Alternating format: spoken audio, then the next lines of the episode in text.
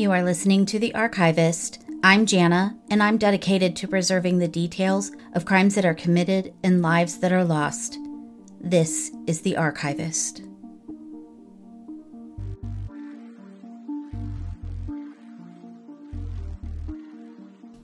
Welcome back to The Archivist. This episode is a little bit shorter than what my normal regular length episodes are, and it may be that way for the rest of the summer since baseball season has descended upon us. I have a son who plays on a travel baseball team, and now we are traveling on the weekends to other areas for tournaments. And so that's going to take up a little bit of my extra time that I have. But I am going to continue to bring you weekly content. So don't fear. I'm staying around. Just maybe the episodes may be a little bit shorter. So, this is the neighbor from hell. And so, you decide to buy a house for your family. You go on the hunt for the perfect house and you find it. You go through all the paperwork and the red tape and complete the purchase. You move in and you meet your neighbors you are confident that this is going to be great. They are kind and funny and friendly, and bonus, they have kids the same age as yours. Score. But then that nightmare begins, and by the end of it, someone is dead. That is a neighbor from hell for sure. I'm lucky. I live in a neighborhood where all of our neighbors get along pretty well there's lots of kids in our neighborhood and even just on our street. And so my son has lots of little ones that he can also play with. They you know they play basketball together they ride bikes together they play tag and they run around in the yards. And even the couples that don't have like young kids or kids at all all seem to really watch out for all the kids and they really love it. And there's never been an incident where you know somebody's feelings have gotten hurt by something. And it's you know it's really ideal but the Cantrell family did not experience that idealist. Idealism? I don't know what I want to say. They did not live that ideal. So in early 2004, Kenneth Cantrell, who is affectionately called Rooster by his friends and family, moves into a home in Pegram, Tennessee. This is a small town in the northern part of Tennessee, and there's about 2,000 people that live in this town but the area is nice and it has good schools. And Kenneth has his wife Tasha and their three boys, who are Nate, Zach, and Troy, and they all move into this new house. Kenneth works construction, and Tasha is a stay at home mom. And this family is just really excited to put roots down in Pegram. Tasha is a very hands on mom. She loves spending time playing in the yard with her boys, and she's just really appreciative that Kenneth has provided for her to be able to stay home. And on the day that they move into this new house, they are greeted by another family that lives, it's a cul de sac, so it they're next door neighbors, but they're kind of essentially across the street.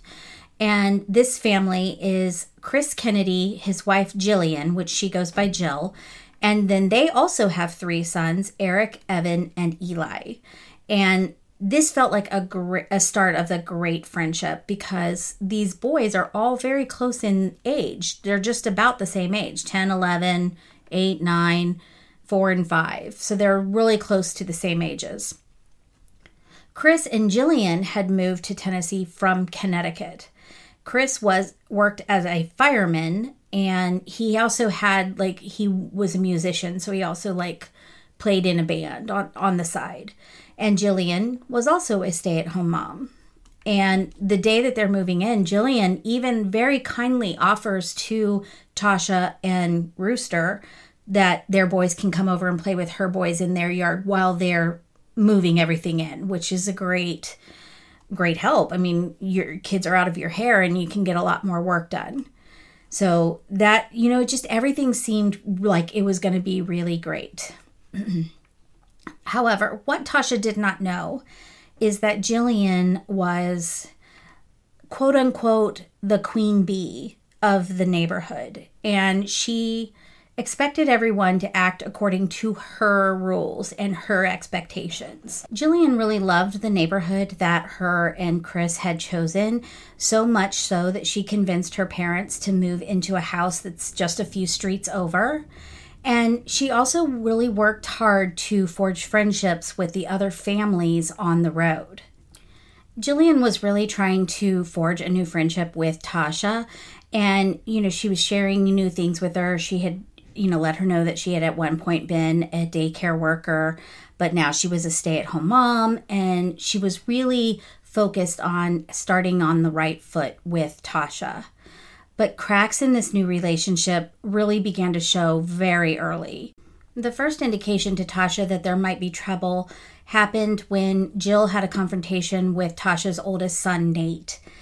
There was an episode of a show on ID Network called Fear Thy Neighbor. And on this show that they did over this case, they reenacted Jill shouting at a group of boys and telling them to leave her son alone.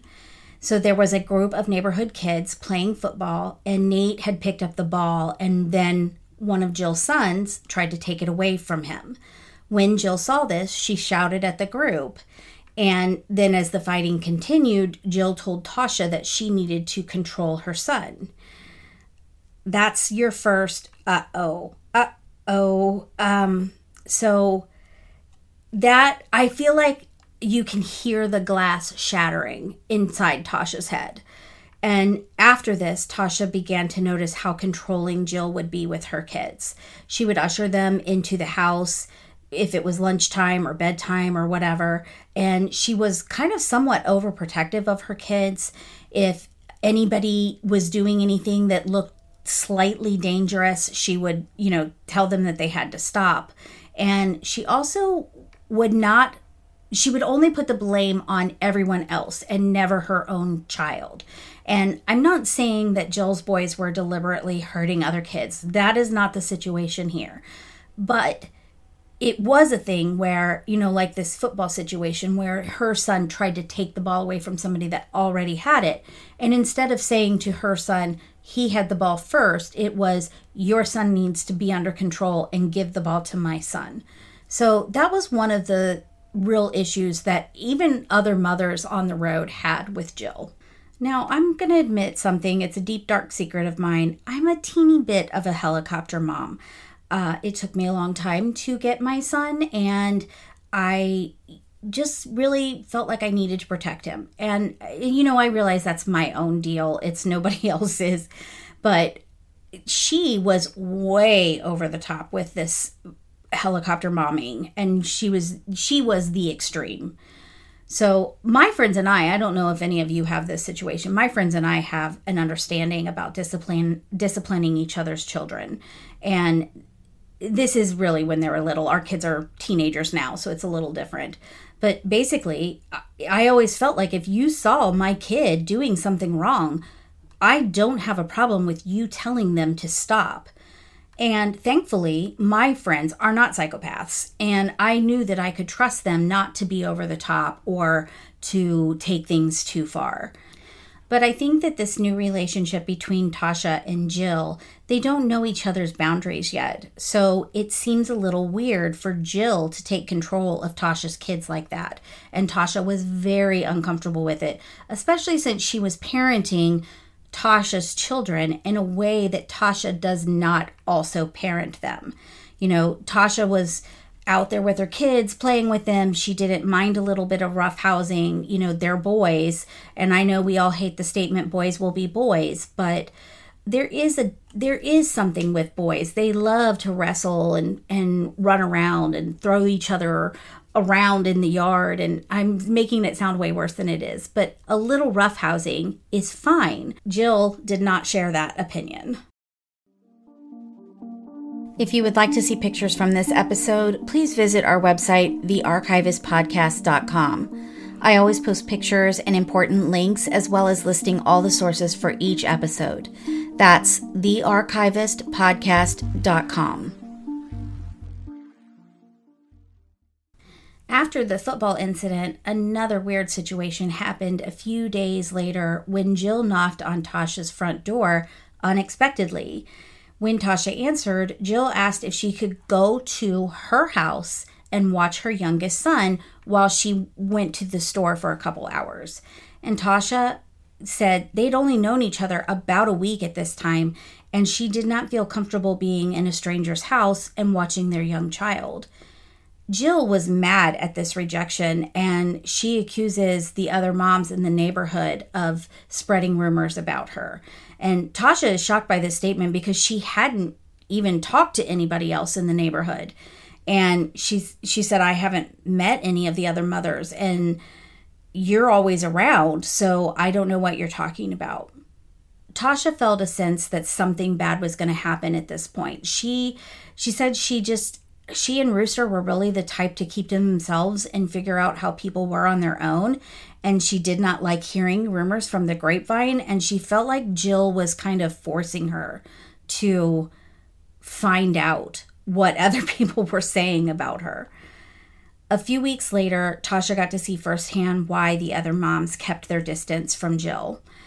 This is after school has let out for the summer, and at 6 p.m., Jill stepped out onto her French port, front porch and blew a whistle, telling all the kids, not just her kids, all of the neighborhood kids, that they had to go to bed. It was time to go in and go to bed. And Tasha was shocked. She's like, it's still daylight out. The kids aren't in school anymore. It's nice night. But she watched as all the other moms came and got their kids and ushered them back into their houses. And Tasha later found out that they just complied with Jill's wishes to keep the pe- the peace because she would call the police on them if their kids were outside after six o'clock. And I I'm sorry, but no, no to that. No to playing by someone else's rules. No to anyone who thinks that they can tell me what to do based on their opinion. And this is where Tasha tried to stand her ground and let kids play outside like she wanted them to. She told Jill she didn't need to be told how to raise her sons and that she wanted them or they wanted to stay outside and she was okay with it, they were allowed to stay outside. Jill started to have lots of problems with the Cantrells at this point. She did not like the freedom that they gave their children. And one day after this other incident, when all of the kids were outside playing and riding their bikes, so remember, this is a cul de sac. So they're, you know, they're riding up and down the road into the cul de sac. And so she calls the cops to report roughhousing and the kids not wearing their helmets. And the cops did have to come out and talk to them but nothing was really done. They didn't give them a citation. They just said you know it's a safety situation. Please have a helmet on your kid when they ride their bike now tasha is a tiny little thing. She's you know maybe five foot two five foot three little girl. She's a little tiny thing but she is a feisty and she just was not going to stand for this. And she told Jill that she was not able to parent her boys without scaring them. And Tasha shouted across the street to her and called her an idiot. Now, this probably is not the best move, but I definitely can understand her being like fired up or even fed up with this woman controlling everybody. And here they had just moved into their dream home and they wanted to raise their children in peace. And they actually picked that property because of how it was stationed, you know, on this cul de sac where they felt like this is where our kids can play and we can raise our children in peace here. But Jill could not let it go, and she started forbidding her boys from playing with the Cantrells. This is all within a few weeks of this family moving into this house. This is not over a long period of time. Now, Tasha says that her and Rooster tried to form their own opinions, like I mentioned before. They didn't want to listen to rumors, but at this point, other neighbors begin to tell Tasha some of the rumors about Jill. And one of the rumors, I don't know if it's true or not, said that she had actually been fired from her job at the daycare. Again, I don't know if this is true or not but Jill took every opportunity to make things diff- difficult for all of the kids, so it was easy to believe. If their ball landed in the Kennedy's yard, she would keep it. She would not give it back to the kids. And one neighbor had put up a basketball hoop in the cul de sac, and she forbid her kids from using it. And Jill tried to say that she was only worried about the safety of the kids and that a car could come and hit one of them. But again, this is a cul de sac, a dead end. There's no outlet. A car driving down that would not randomly drive down that road. And even if they did, the kids would see it. And again, we're not talking about littles. We're not talking about three and four year olds. We're talking about 10, 11, maybe as young as eight. But honestly, it, it's it boggles my mind for her to be like, oh, a car could come and hit them. If a car is going to come down that cul-de-sac, they're going to see it. it. I just, I don't understand. So the basketball goal at the end of the street really started to make a lot of problems for everybody on the street. One confrontation with Jill came when she came out of her house and tried to take the basketball away from one of the neighbor kids, a kid named Paul. And she he she shouted at him and he said, "Shut up, you pig," which like just double shocked her and she just could not believe that a kid would talk to her that way and Jill came back with, Don't call me that, you miserable brat. So, wow, you're very mature, Jill. And then Chris, her husband, steps in and told the kids to go home. As he was escorting Jill away from the kids to go back into their house, he chucks the ball like really hard at Paul and it hits him and knocks him down. And when Jill sees this, she shouts back at the mother, This is what you are teaching your kids. So I don't get why she was thinking that, you know, her husband knocking a child down is what the other mothers are teaching their kids. But of course, all the other moms are standing on the street watching this confrontation. And Tasha's there and she says, What did you do? You are teaching your kids this whatever this is, it's on you. And Tasha's boldness actually makes it easier for the other moms to begin to stand up for their kids and fight back against Jill. Later that night, after 1 a.m., Jill, her mom, and her husband Chris, dressed in all black, and they go outside and take the basketball goal down. Now remember, this is not their this is not their basketball goal and it is not on their property. They begin loading it into the back of their truck, uh, Chris's truck. But before they get it secured and can drive off, a neighbor returning home from work catches them. You know, obviously he's he turns onto the road and his headlights light them up and he sees what they are doing. And so he makes sure that they put the basketball goal back. And that rumor when I mean it's not even a rumor. That story went around like wildfire. The, all of the neighborhood knew about it. A few days later, the Kennedy home is shot up with paintballs. They, in the middle of the night, two kids had snuck onto their property and shot up like their windows and stuff with with paintballs. And you know, they were scared and I can understand them being scared because you're hearing this stuff hit your house and I'm sure it wasn't quiet. I'm sure it was loud. So they then install cameras all around their property. And the Kennedys basically felt like they're just protecting their home, but the Cantrells felt that these cameras are placed in a way to view their house and see what they are doing. And I know the Cantrells felt violated, but I think that this is kind of a muddy issue. The Kennedys' house was attacked, and they have every right to install cameras and you can't really be sure what they are recording without seeing the feed. So I really don't think that the Cantrells had the right to say you can't have those cameras and you need to take them down. After the whole basketball goal, paintball incidents, and the blow up over the cameras, Jill and her mother June begin driving around the neighborhood with a video camera videoing the kids. And basically, they're trying to say that they're trying to catch these kids doing unsafe actions that they're then going to report to the police. And again, Kenneth confronted Jill and told her to stop recording his kids. This, I think, is a violation, and I think that he definitely had the right to tell her that she should not be recording his kids. She, however, was hoping that the video cameras would dissuade him from escalating the situation. That, you know, knowing that it was going to be caught on tape, that they would leave her alone. A few days later, a kid with a BB gun shot at Jill's mother and hit her in the back of her leg. As Jill and her husband are tending to her mother, her father runs out into the middle of the road with a loaded pistol and threatens all of the neighbors. Everyone immediately runs inside to take cover. I don't really think that this is the right move. So at this point, Tasha and Kenneth begin to explore their legal options. They started a petition and they got over 200 signatures.